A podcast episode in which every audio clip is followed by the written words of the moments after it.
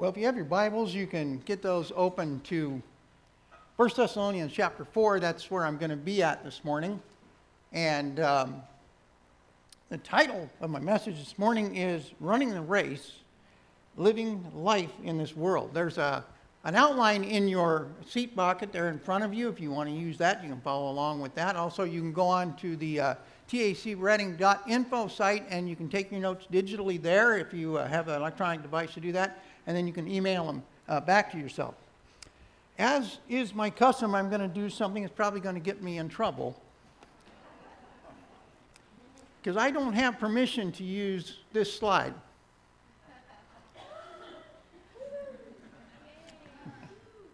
so that's Becky and Rylan Catlin and Vanea Beats and Micah Erickson. And uh, it's appropriate that your family's here, man, that I get to actually put you up there on a slide. Pretty good. Yeah. I actually found one of Becky in high school.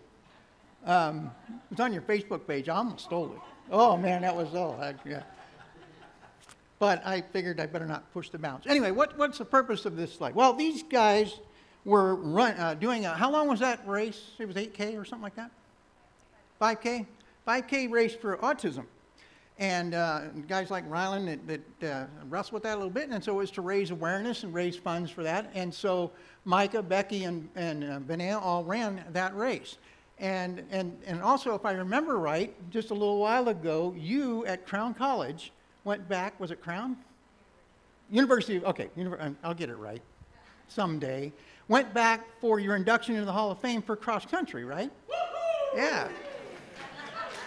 So I have no idea why you ran cross country, but you know, I, I, you know, I, I, look at guys like Ted. I see your posts. You do a lot of running, and you go to the hills and things around here, and you get back in these places that are really kind of cool and neat and stuff. And, and, and I just admire the, the, the ability that you guys have. Vanea, just I saw you sneak in. Vanea, where'd you go? Oh, there you are. You're sneaking right in front of me.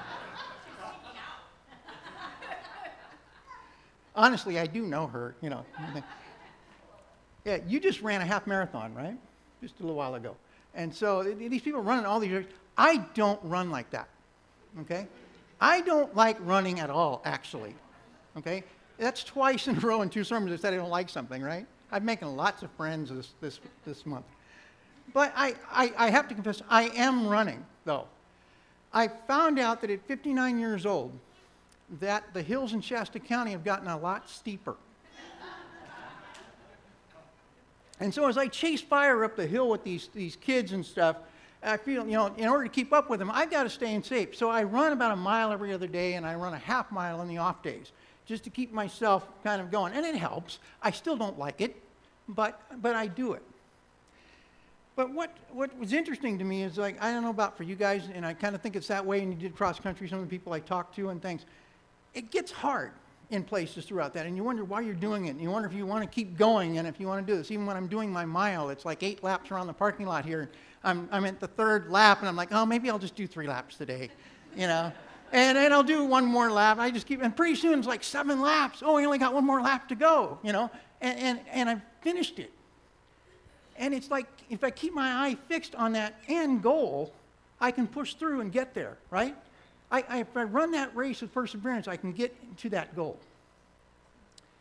And that's what we are called to do in this life, in running the race in this world. We are to keep our eyes not fixed on the temporary circumstances and stuff around us and, and not what the world around us is doing, but we're to keep our eyes fixed on the prize, on the goal. In this case, it's, it's knowing Jesus and, and being with Him forever in eternity. That we are to run that race with perseverance. And so, in our passage this morning, Paul is telling the Thessalonians that they need to run the race of life in where they are in this city of Thessalonica in such a way as, to win the prize, as to finish the race well and he's going to tell them about five things that they need to maintain in their lives while they are living in this city of Thessalonica. And, and these things apply to us as well. If you remember last week, we were in Acts chapter 18. And there, Paul comes to Corinth. He'd already been in Philippi. That didn't go so well. He went into uh, Thessalonica. Didn't think that went so well. He went to Berea. He got run out of Berea as well. He goes to Athens. He tries to share with some people there. He has limited success. He ends up in Corinth, city of about 600,000 people, full of idolatry, full of immorality, full of all kinds of stuff. And Paul was a little probably despondent, maybe a little depressed because it doesn't seem like he's made much of a difference. And when he's there in Corinth, he meets Priscilla and Aquila, as we saw last week, and they kind of encourage him a little bit because they're co workers. And, and he begins to, to work with them, and then he's preaching in the synagogue on the weekend. And then Timothy and Silas finally catch up to Paul because he had left them in Berea. And Timothy and Silas continued to nurture the church in Berea as well as the one in Thessalonica. And they give Paul this report about what's happening with this little church in Thessalonica. And it, it energizes him. It encourages him because the report they give talks about this, this little church. It's kind of like they came up to Paul and said, Hey, um, remember that little church, that little band of believers that you planted in Thessalonica that you were shaking your head going, This is not going to work out so well? Well, guess what? They're growing. They're, they're making an impact for Christ in this city. And Paul's like, Really? I'm taking a little license here, but you can kind of see him, him maybe doing this, right? And he's energized. And so he sits down to write this letter, 1 Thessalonians. It was written when he was in Corinth, as after Timothy and Silas had come to him. And he writes this first letter to encourage them in their faith. Because the city in which they're living in, in Thessalonica, is full of immorality. It's full of idolatry. It's full of all kinds of stuff going on where people are saying that these behaviors are right and good and they're acceptable. They were contrary behaviors to the gospel. And so Paul writes to encourage them so that they will not be sucked in to all of the stuff that's going on around them. Thessalonica was a city that had temple prostitution, had all kinds of sexual immorality going on, had all kinds of, of, of, of just crummy stuff going on. And so Paul feels this need to not only encourage them to continue to run the race, but to also affirm what they've already done in following the Lord. And so we pick up our story here in verse 1 of chapter 4. Verses 1 through the first part of verse 3, we read this. As for other matters, brothers and sisters, we instructed you how to live in order to please God, as in fact you are living. Now we ask you and urge you in the Lord Jesus to do this more and more, for you know what instructions we gave you by the authority of the Lord Jesus. It is God's will that you be sanctified. Paul begins, before he gets into these, these five areas he wants them to maintain, he wants to affirm the fact that they are already living as they were taught. They are already living countercultural to the people around them. See, places like Thessalonica and Corinth were not friendly to the gospel because the gospel stood in opposition to the kinds of lifestyle that the people wanted to lead. The things that they were calling good, things that, that were not appropriate for God's people to call good. Does any of this sound vaguely familiar? Does it sound maybe a little bit about like what we have going on today? Things that 40 years ago, Glenn, sorry, that you would never have thought anybody would call good are more than accepted without even so much as a twitch today, right? And so here is this little church. And Paul wants to encourage them because they need to stand firm with all of this that's going on. And, and he tells them that they need to be sanctified. The word sanctified means to be set apart, to be different from to be holy. Not to be conformed to all that's going on over here, but to be conformed to God. To be conformed to His image. They need to run this race in the middle of this city by keeping their eyes fixed on Jesus. Look at what the author of Hebrews writes, Hebrews 12:1. Therefore, since we are surrounded by such a great cloud of witnesses, let us throw off everything that hinders and the sin that so easily entangles, and let us run with perseverance the race marked out for us. fixing our eyes on Jesus, the pioneer and perfecter of faith.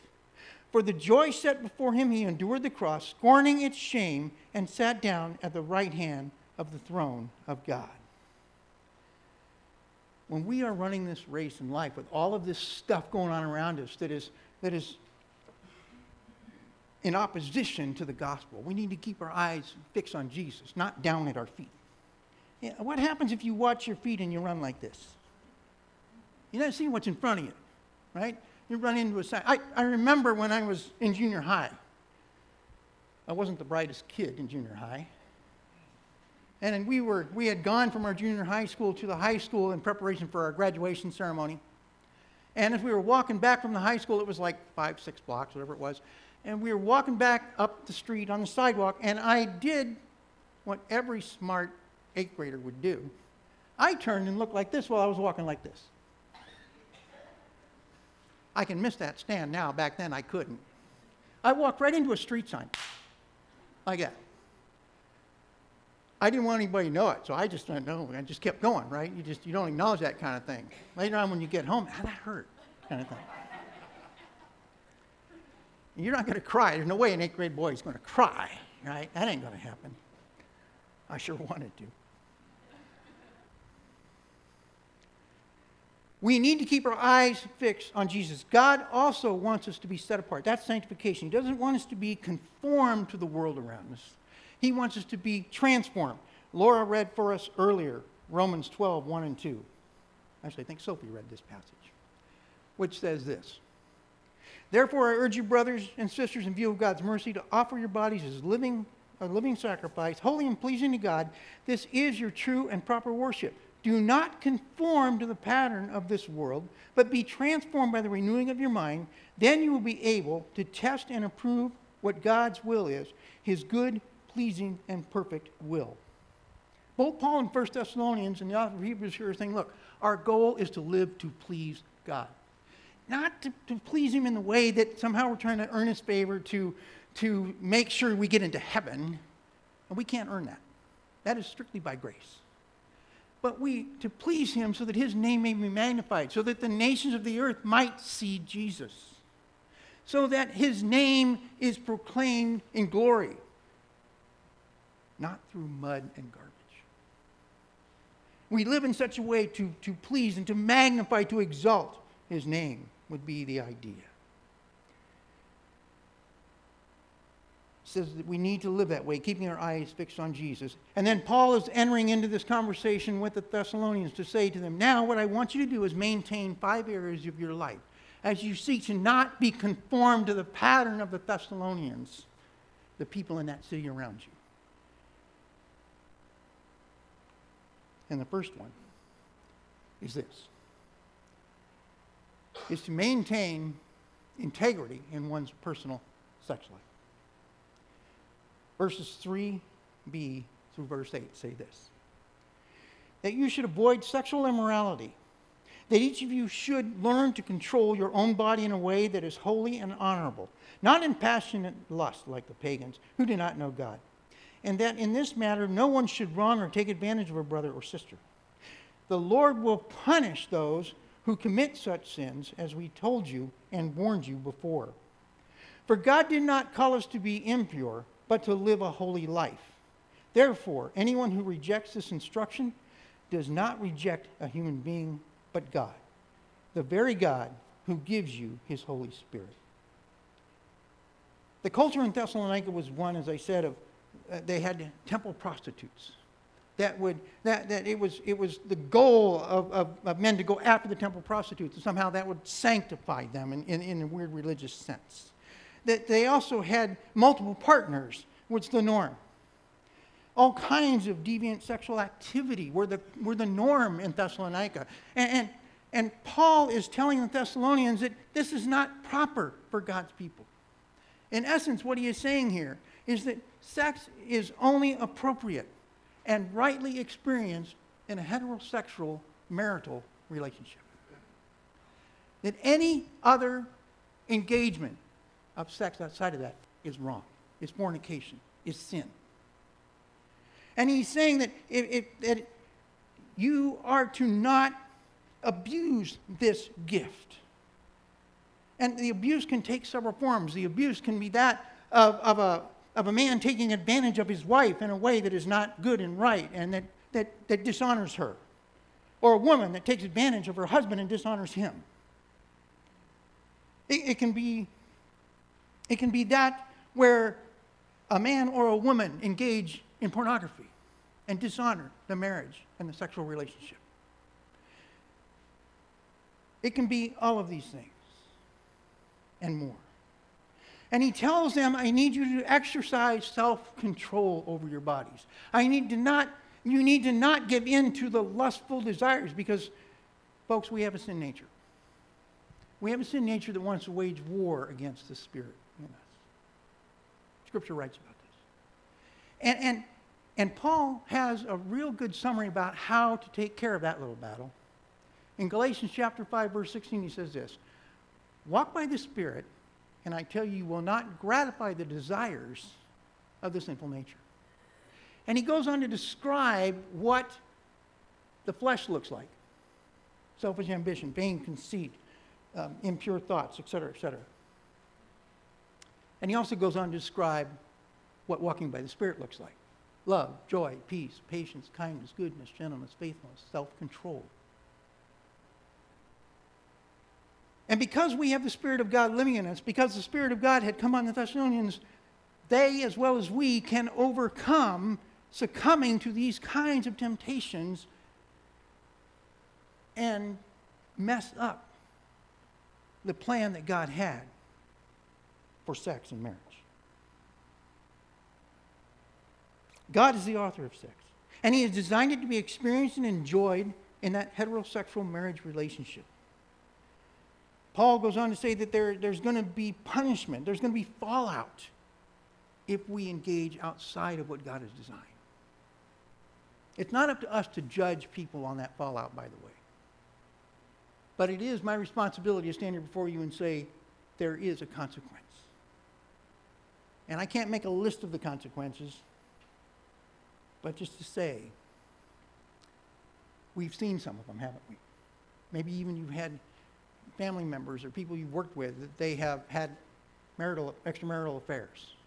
Or somebody that's been trapped in this neuropornography, whatever it is. And, it has destroyed family relationships. It has destroyed churches as leaders have fallen into this trap. Paul is saying to the Thessalonians, don't go there. God's giving you the ability to control your body, do it.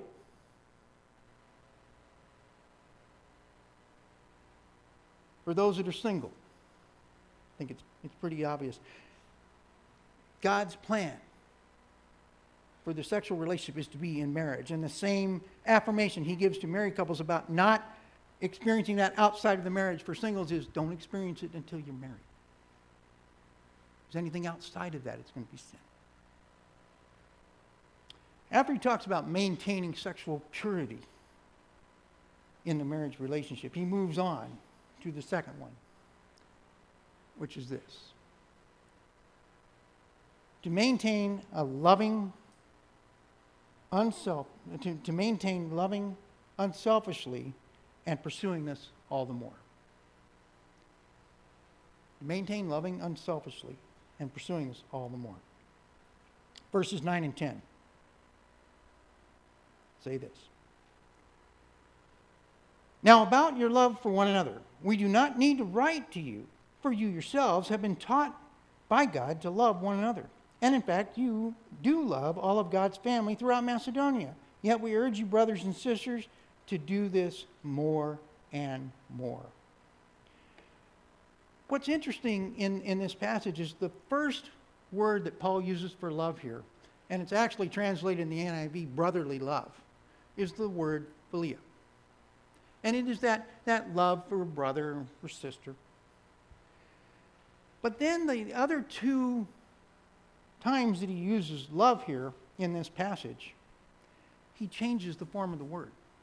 He goes from using philia to using agape. And it's that, agape is that godly love. It is that unselfish, sacrificial love. It, it's a love that does not seek its own interests, but the interests of others. It looks to seek what it can give rather than what it can get. It's interesting that in Ephesians 4, verses 2 and 16, the passage Laura read for us this morning, when Paul talks about the body building itself up in love, the word he uses there is agape. As the body is unselfish with each other, as the body seeks to sacrifice for one another, as, as the members of the body seek to give to each other unselfishly, it becomes more mature and complete and not lacking in anything. Paul could have used any other word for love there. There's four of them that are primarily used. He chose agape to use there in that passage of Ephesians. And he chose to make this shift from brotherly love in verse 9 to agape love, to, to say that, yes, you're, loving like brothers and you're doing that throughout the region is great, but press in deeper and pursue a sacrificial love for all the brethren and all of those throughout Macedonia. Don't only be looking out for yourselves and your own interests, but for the interests of the other people as well. Paul wants his readers to grow in this unselfish love and build each other up in it. This is what only God can provide, and the Holy Spirit cultivates that in us if we just simply surrender to his working. The Thessalonians were living in a world that was largely selfish and self centered. They wanted their freedoms, they wanted what they want, and they wanted when they wanted. Again, does that sound kind of familiar? God's people are not to be that way. Yeah, we have freedoms. But Paul says, don't use your freedoms in such a way to indulge the selfish nature. He goes on to say in 1 Corinthians 6 everything is permissible for me, but not everything is beneficial. Everything's permissible for me, but I will not be mastered by anything. See, we have lots of freedoms. That doesn't mean we should use them.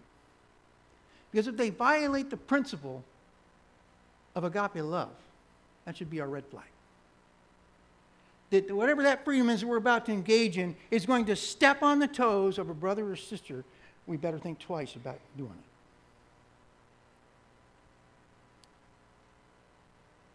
This brings to mind for me two, a passage actually, that where Jesus summarized what the two greatest commands were. And they were this in Matthew 22, verses 37 through 40. He was asked, What is the greatest commandment? Jesus replied, Love the Lord your God with all your heart, with all your soul, with all your mind. This is the first and greatest commandment. And the second is like it love your neighbor as yourself. All the law and the prophets hang on these two commands. That if we run this race of life, we need to keep in fact that our first and primary objective is to love God with our whole being, that we please Him in everything, that we glorify Him with our heart, soul, mind, and as Luke's version records, strength. But we also need to love our neighbor as ourselves. We need to love our neighbor as Jesus would love them. How did Jesus love us? He gave his life sacrificially for us. He hung on a cross in our place so we wouldn't have to, so that we'd get salvation. That's what Philippians 2, verses 1 through 5 are all about. Because in that passage, Paul says, don't do anything out of selfish ambition or vain conceit, but in humility, consider others better than yourselves each of you should not look only to your own interests, but also to the interests of others. Verse 5 Your attitude should be the same as that in Christ Jesus, who, and he goes on to describe what Jesus did coming to earth, going to the cross, raising from the dead, rescuing us from the tyranny of sin. That is to be our attitude. We are to have that same kind of attitude to one another and to the world around us. Not put our lot in with them. To not be conformed to the world, but be transformed.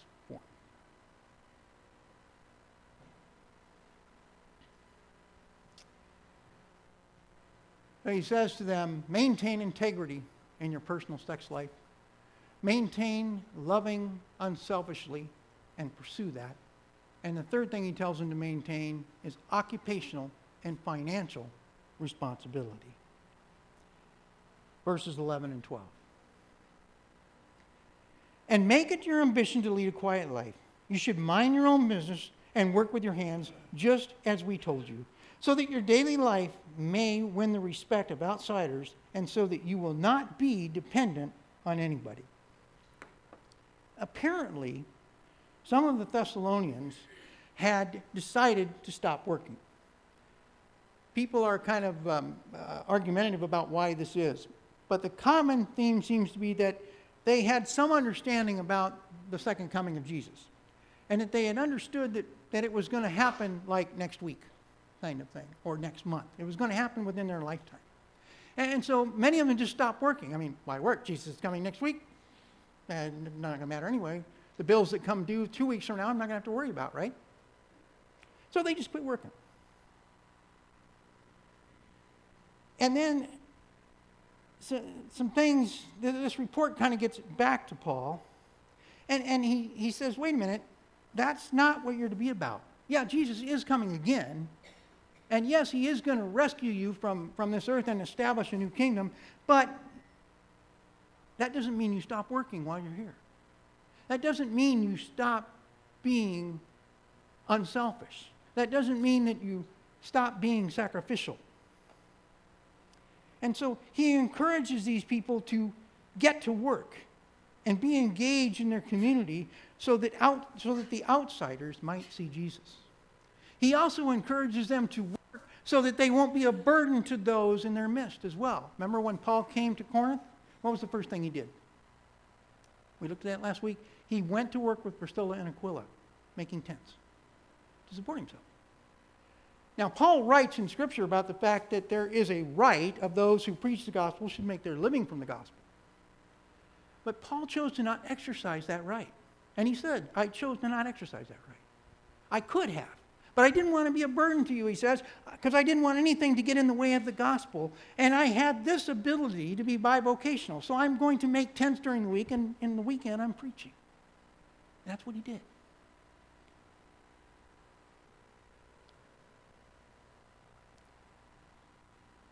And so he says, you need to be busy, working, even though Jesus is coming.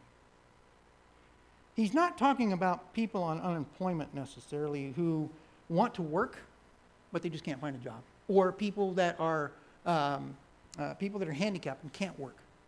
That's understandable. What he's talking about is the people who are perfectly capable of working and have job opportunities don't take them because they don't want to work. Those are the kind of people he's describing here. And he says, get off your tush and get to work.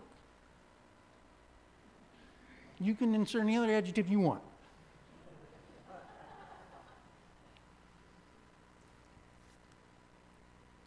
Colossians 3:17 tells us that whatever we do in word or deed, do all to the glory of God. All is a big word, three letters, but it's a huge word. It doesn't leave much room for anything. All means all. No negotiation there. Paul then moves on from this, from the idea of maintaining occupational and financial responsibility to maintaining hope. It's a long passage here. It's chapter 4, verses 13 through 18. Follow along as I read. Brothers and sisters, we do not want you to be uninformed about those who sleep in death, so that you do not grieve like the rest of mankind who have no hope. For we believe that Jesus died and rose again, and so we believe that God will bring them with Jesus, those who have fallen asleep in him. According to the Lord's word, we tell you that we who are still alive, who are left until the coming of the Lord, will certainly not precede those who have fallen asleep.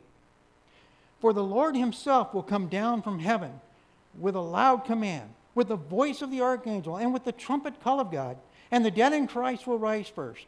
After that, we are still we who are still alive and are left will be caught up together with them in the clouds to meet the Lord in the air. And so we will be with the Lord forever. Therefore, encourage one another with these words. there's a whole lot in this passage, and I don't have time to unpack everything in here, all about the second coming, and you get into the, the, the, the rapture and the catching up the church, and, and you can start talking about premillennial, postmillennial, mid-tribulation, whatever stuff. That's for another time, okay? We're not going to get into that this morning. What I want to point out to you is this. He tells them, apparently the Thessalonians were a little confused because some of their loved ones in Christ had died and Jesus hadn't come back yet.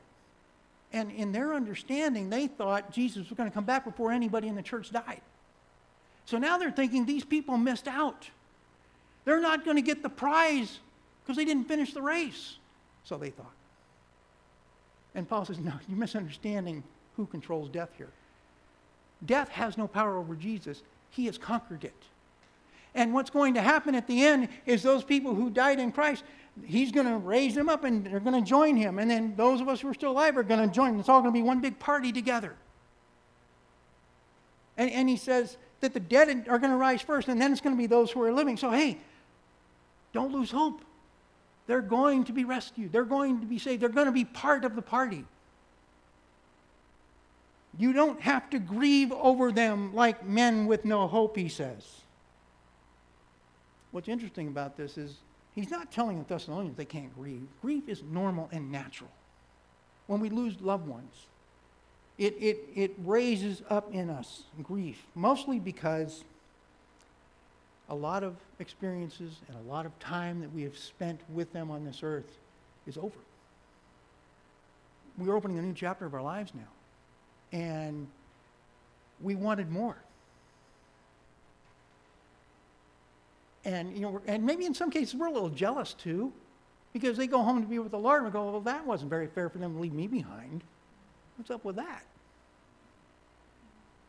And so Paul says, it's okay to grieve, but don't grieve like people in the world who have no hope. I, I really feel for the people who believe that death is just a ceasing to exist and nothing else, because that's hopeless existence. In my mind, that's a hopeless existence. What's the point?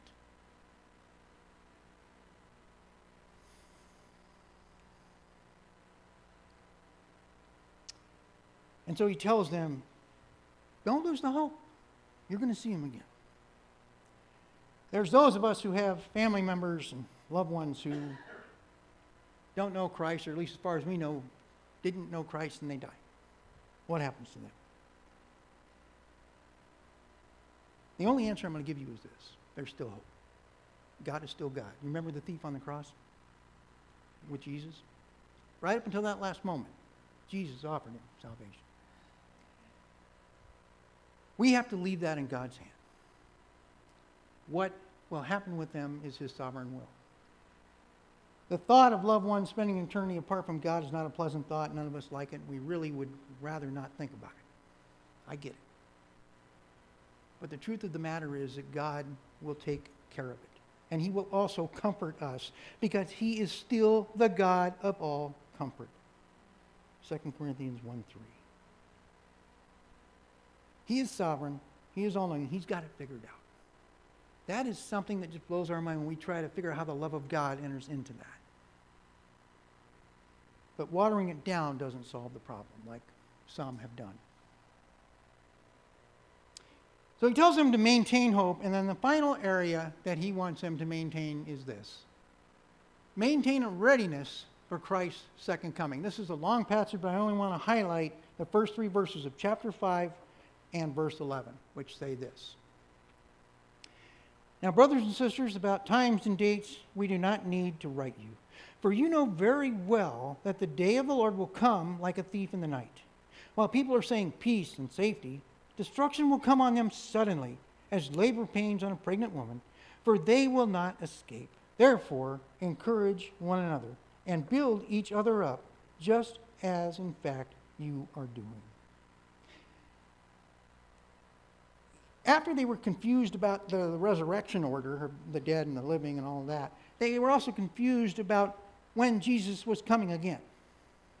And some were confused about the second coming, and they, they thought imminent to mean like tomorrow, or within 48 hours, or within the next month, as opposed to imminent meaning at any moment.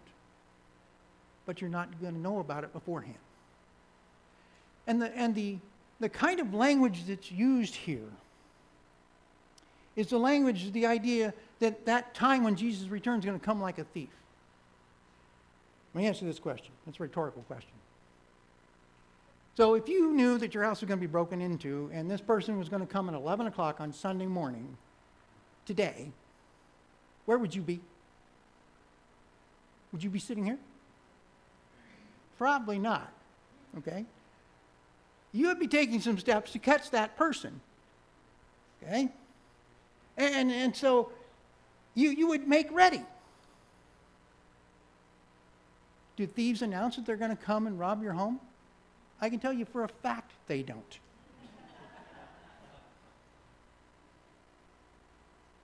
Just to let the rest of you in on that little joke, my house, was, my garage was burglarized last October while we were on vacation. Somebody decided they needed $4,000 worth of tools worse than I did.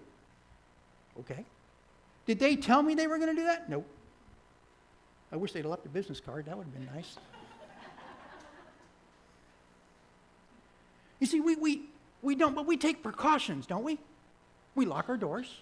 We, we try to do the things that we can do, try to discourage that kind of behavior, try to make things safe, and that's okay to do. This is the idea Paul wants the Thessalonians to do. He wants them to be ready for the coming, even though they don't know exactly what hour it is.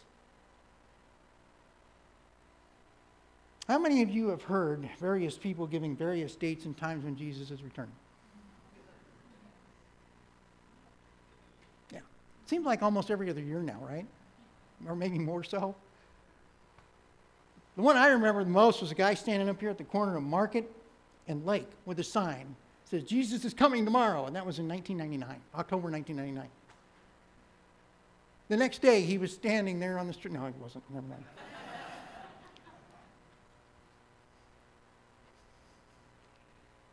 We cannot know the day and the hour. What makes people or us think, is my little soapbox for one second. What makes them think that if the Son of Man did not know the time, but only the Father, that they thought they could know the time? I still have never understood that reasoning because it's illogical.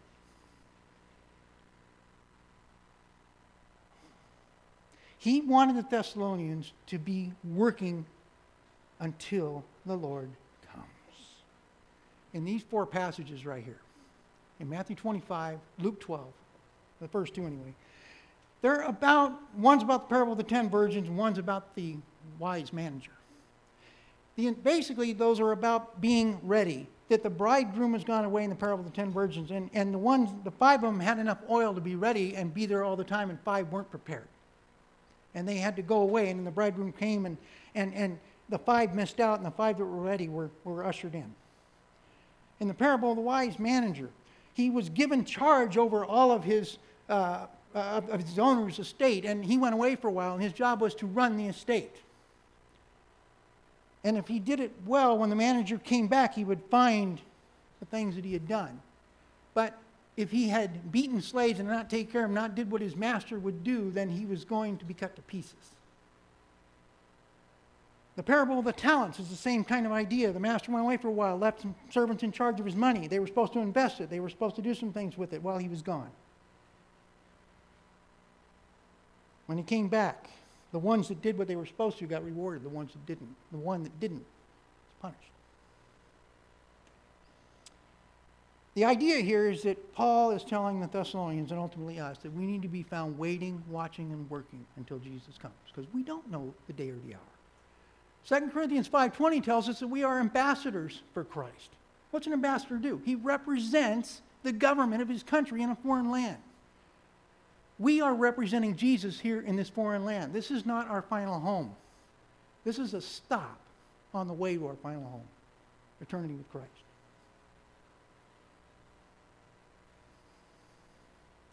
It has been said that the one sure thing about when the Lord will come again is that we do not know exactly when he will come again. Think about that one for a minute. Matthew 24 14 gets us a little bit close, which says, This gospel preached to all the ends of the earth, and then the end shall come. But you know what? God's the one in charge of that. That's when we know it will happen.